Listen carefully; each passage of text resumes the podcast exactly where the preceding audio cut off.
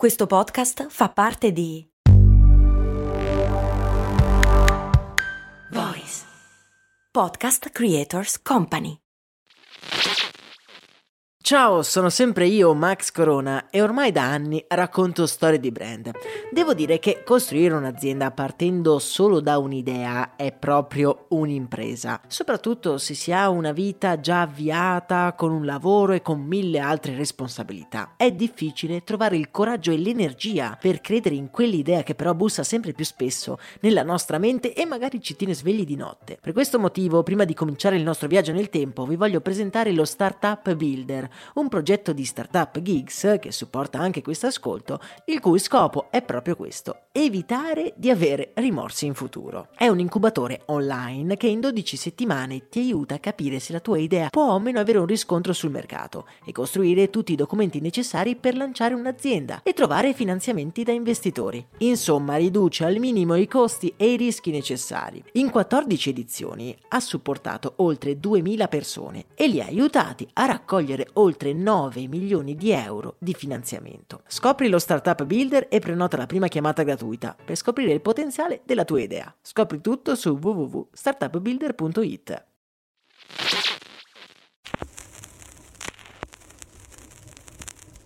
Max Corona, che sarei io, presenta Storie di Brand, un entusiasmante viaggio back in the future alla scoperta delle storie che si nascondono dietro i marchi più famosi.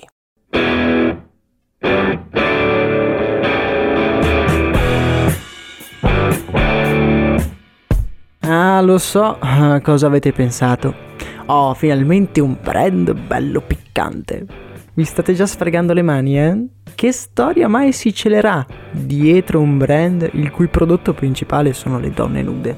Ma se deciderete di venire con me in questo viaggio, insieme scopriremo che le cose difficilmente sono come sembrano. E alla fine sarà per voi difficile decidere anche da che parte stare. Siete pronti? E allora torniamo indietro nel tempo.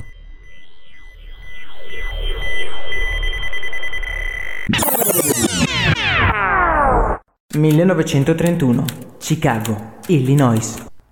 Sono circa le nove di sera quando arriviamo nella periferia di Chicago. Con la loro luce fioca i lampioni provocano lunghe ombre sulla strada. Ci fermiamo davanti a una casetta di mattoni, come ce ne sono tante in quel quartiere. È l'unica però ad avere le luci spente. La cosa è piuttosto strana, visto che sono appena passati i ruggenti anni venti. Le persone si divertono ballando lo swing e partecipando a cocktail eleganti. Ma in quella casa no. Le luci sono spente, si va a letto presto, è proibito ballare, ascoltare musica e anche parlare con un tono alto di voce. Beh, quindi è un convento. No. In quella casa vive una famiglia di quattro persone, devoti fedeli della chiesa conservatrice metodista. Nessun piacere della carne può essere soddisfatto. Marito e moglie non si lasciano mai andare né a un bicchiere di brandy né tantomeno in un abbraccio. Un'educazione che sono però fieri di impartire ai due figli, a cui non è mai concessa una parola gentile, né tantomeno una dimostrazione di affetto, né emotivo, né fisico.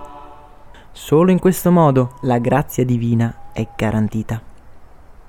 E anche questa sera le luci sono spente e tutti sono a dormire. Beh, quasi tutti. Ma perché Dio vuole che vada a letto presto?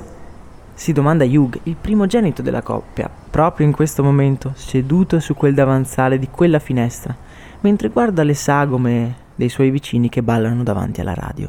La notte sta lentamente scendendo e i contorni di questa realtà si fanno più confusi. Il nostro tempo a disposizione qui è terminato, ma il nostro viaggio è appena cominciato.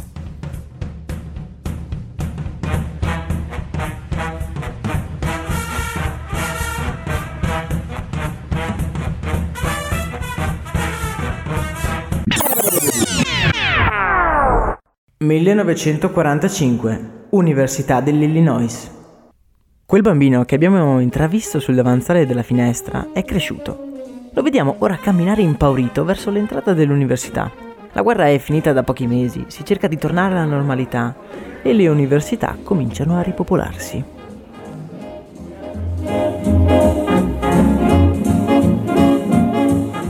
Ragazzo, che vediamo confondersi nella mischia di studenti, è Hugh Hefner ed è anche il protagonista della nostra storia.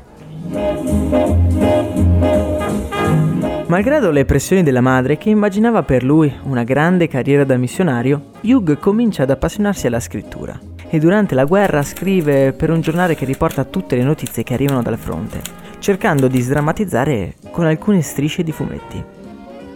Quell'esperienza gli piace e, finito il conflitto, decide di iscriversi all'università per studiare arte e psicologia, ma non smette mai di disegnare e scrivere fumetti. Il protagonista delle sue creazioni, Hef, è spavaldo e amato da tutti. È un po' l'alter ego di Hugh, introverso e molto timido.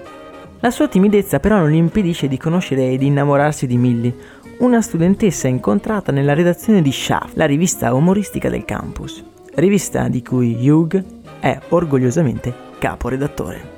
Sulla rivista Hugh pubblica le sue vignette, lunghi articoli di psicologia e varie rubriche. È nel suo elemento. Le riviste lo interessano particolarmente.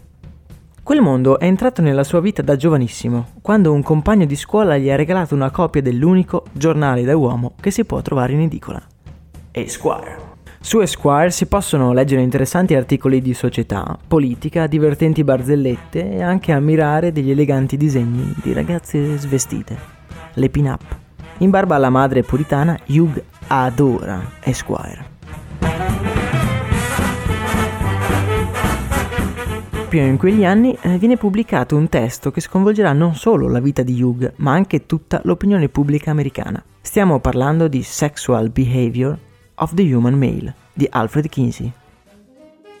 Lo studio rivela che la vita sessuale degli americani non solo era molto più attiva di quello che si pensava, ma che i cittadini avevano molta confidenza con pratiche e situazioni sessuali ritenuti all'epoca figlie del demonio. Hugh è folgorato da queste rivelazioni. Quindi tutto quello che si vedeva nei cinema e che tutti professavano come la normalità, in realtà non esiste nella realtà. Coppie sposate che non si toccano neanche di striscio e che dormono in letti separati è solo il frutto di una comunicazione globale che trasmette il messaggio che il sesso è una cosa negativa e da reprimere. Il trattato di Kinsey è la prova che le cose non stanno così. Alle persone piace il sesso e non c'è nulla di male in tutto ciò. Hugh è disgustato dall'ipocrisia degli americani, è motivato a provare che la repressione sessuale di cui lui stesso è vittima è decisamente negativa.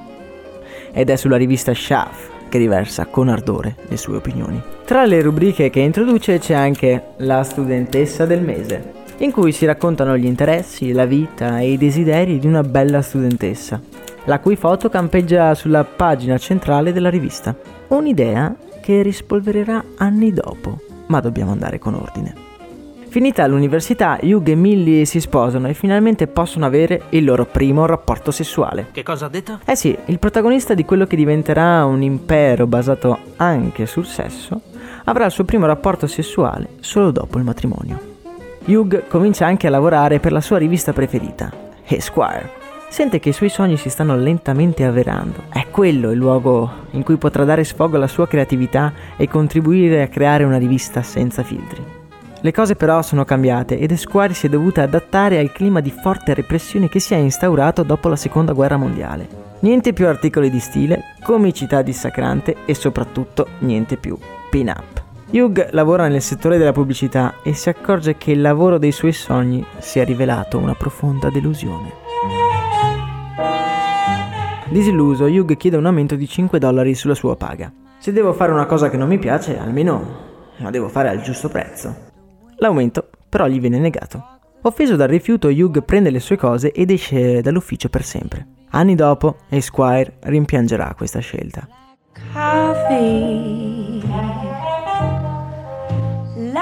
Hugh però intanto torna a casa presto quel giorno e trova la moglie ad accoglierlo. Millie è incinta e Hugh deve assolutamente trovarsi un nuovo lavoro. Accetta una posizione entry level per una casa editrice, timbra il cartellino e come tutti si dirige verso il centro per fare le sue ore di lavoro.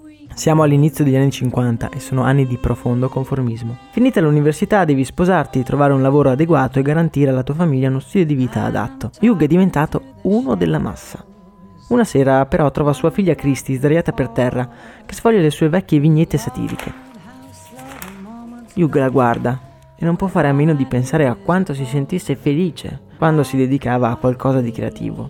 quel pensiero lo riempì di determinazione. Non avrebbe più fatto parte della massa. E se non esisteva una rivista in grado di garantirgli la felicità, beh, avrebbe creato la sua di rivista. Ciao, sono Max Corona e prima di dedicare tutta la mia vita a raccontare le storie di tre marchi più famosi, volevo avere un fast food, un fast food di zuppe per la precisione. Sì, sì, hai capito bene, un posto proprio come un vero e proprio fast food di hamburger, ma al posto dei panini vellutate e minestre. Avevo trovato anche un nome, Schaaf. Purtroppo non ho mai dato una vera occasione a questa idea. All'epoca lavoravo, dovevo pagare l'affitto, sapete, lasciare tutto per lanciare una startup mi sembrava un rischio troppo grande. Ed è un vero peccato che all'epoca non ci fosse un progetto come lo Startup Builder di Startup Geeks, che supporta anche questo ascolto. È un percorso pratico, concreto e flessibile che ti dà tutti gli strumenti per poter credere nella tua idea, aumentando così la probabilità di successo, e che in quattordici edizioni ha già incubato oltre mille progetti, supportato oltre duemila persone e aiutato loro a raccogliere oltre nove milioni di euro di finanziamento. Non è necessario lasciare il proprio lavoro e fare un salto nel vuoto per dar voce a quell'idea che ti tiene sveglio una notte. Se hai un'idea che vuoi finalmente realizzare, questo è il momento. Le candidature sono aperte. Prenota subito la prima chiamata di approfondimento gratuita. Trovi tutte le informazioni su w w w punto startup builder punto i t.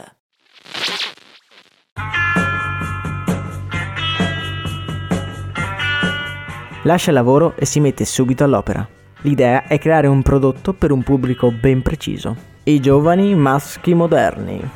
Che non parlasse solo di caccia o di pesca, ma che parlasse anche di costume, cocktail, letteratura, politica, società e ovviamente anche di sesso, in maniera aperta e lontana dalle ipocrisie di quegli anni.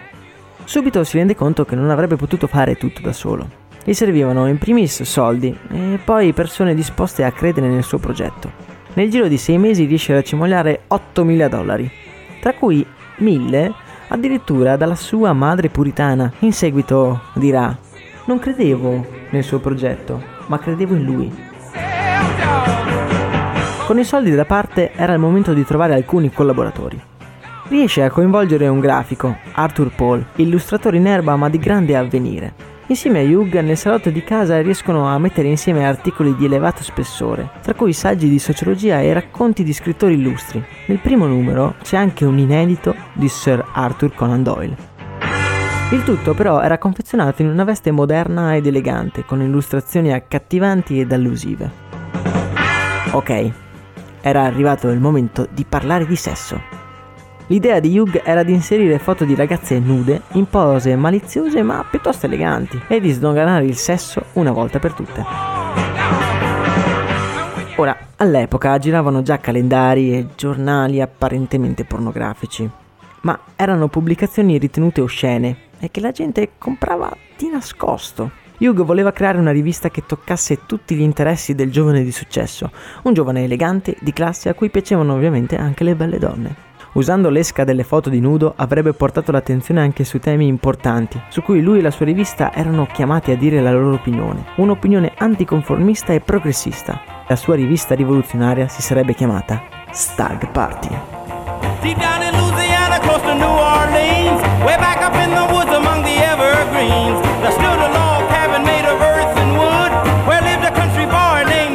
Torniamo nel salotto di Hugh. La rivista è pronta e tutti i contenuti sono amalgamati bene insieme. Ora manca solo l'esca. Mancano quindi le foto di nudo. Hugh passa a tappeto tutti i calendari sexy d'America in cerca della giusta ragazza. I mesi passano, ma la sua missione è tutt'altro che semplice. Le foto sono di bassa qualità e nessuna delle ragazze attira abbastanza l'attenzione. Un giorno però viene a sapere che un editore ha a disposizione le foto di quella che è diventata il sogno proibito di ogni giovane americano. Quell'editore aveva le foto erotiche di Norma Jane Baker, una donna che poi impareremo a conoscere con lo pseudonimo di Marilyn Monroe. I wanna be loved by you, just you, nobody else but you. Marilyn è la stella più luminosa del firmamento hollywoodiano. Le sue forme avvolgenti e le sue labbra carnose portano milioni di americani al cinema. Hugh sa che per comprare quelle foto dovrà sborsare una fortuna e lui in tasca ha solo quei mille dollari che la madre gli ha dato e che lui tiene per le emergenze. Quel giorno si reca dall'editore. Sono le foto di Marilyn, sai, dovrei sborsarmi non meno di seicento dollari per averle. A Hugh per poco non scappa un sorriso. Era abbondantemente sotto quello che era disposto a spendere. Quella sera sbatte sul tavolo della cucina la busta al suo art director Arthur Paul. Sulla faccia di Paul si disegna un sorriso quasi commosso quando la apre e vede la figura di Marilyn completamente nuda che lo guarda vogliosa avvolta in un telo rosso. È fatta. E qual è il suo? Quello grosso? Il primo numero di Stag Party è pronto per le edicole. Ma proprio quando tutto sembra pronto arriva una lettera giudiziaria.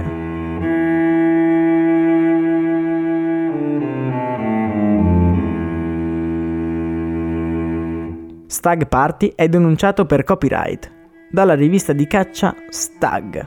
Dannazione, ora dobbiamo trovare un nuovo nome. Alla fine viene scelto il nome di un'autorimessa di Chicago che racchiudeva in maniera esemplare la filosofia della rivista, elegante e maliziosa, e che promuoveva un nuovo concetto di mascolinità. Era nata Playboy.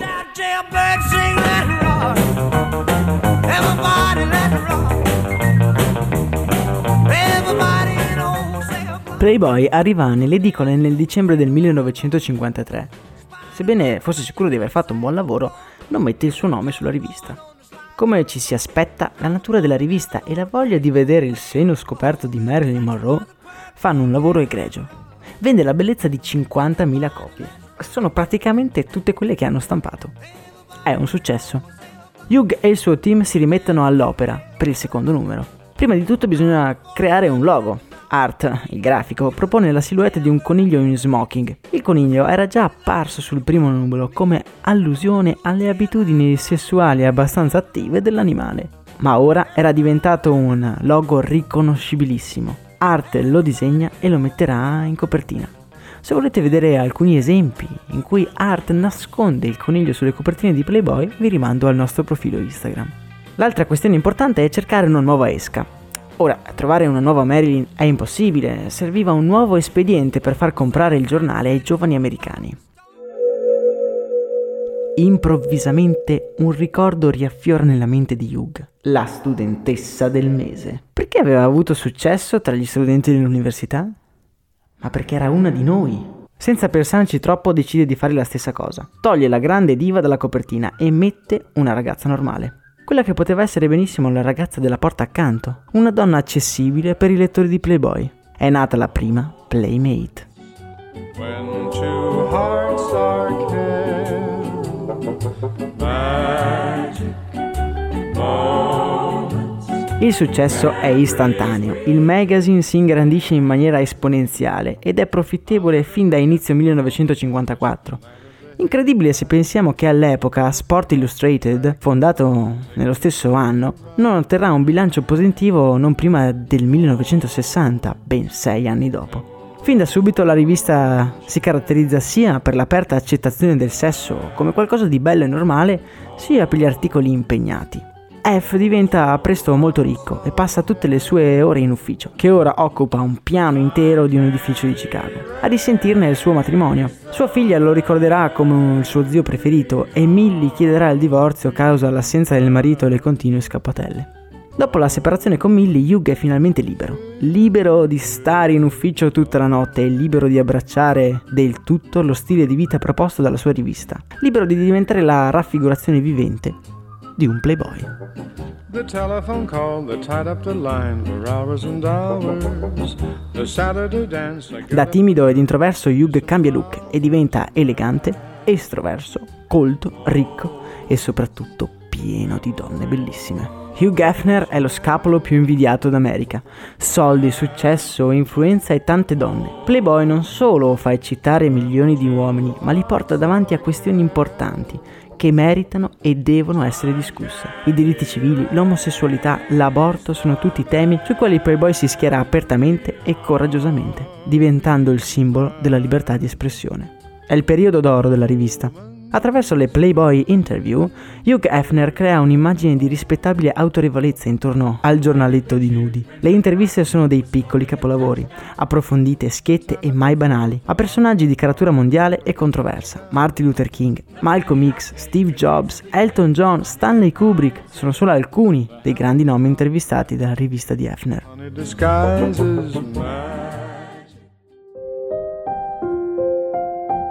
Ma l'ombra di uno scandalo e di una nefasta battaglia si sta per scagliare su Hugh e la sua creatura.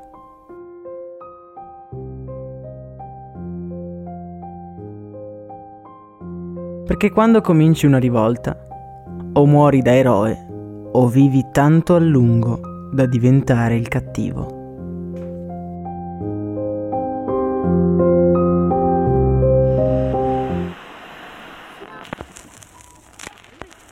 Interrompiamo il normale svolgersi dello show per una piccola pausa. Invitiamo tutte le persone all'ascolto a sintonizzarsi su Storie di Brand, il canale Instagram, dove verrà prontamente comunicato l'uscita della seconda parte di questo episodio. Intanto auguriamo a tutti una serena notte. Oh, life could be a dream. If I could take you up in paradise up above, if you would tell me I'm the only one that you love, life could be a dream, sweetheart. Hello, hello again, shaboom, and hoping we'll meet again. Oh, life could be a dream, if only all my precious plans would come true.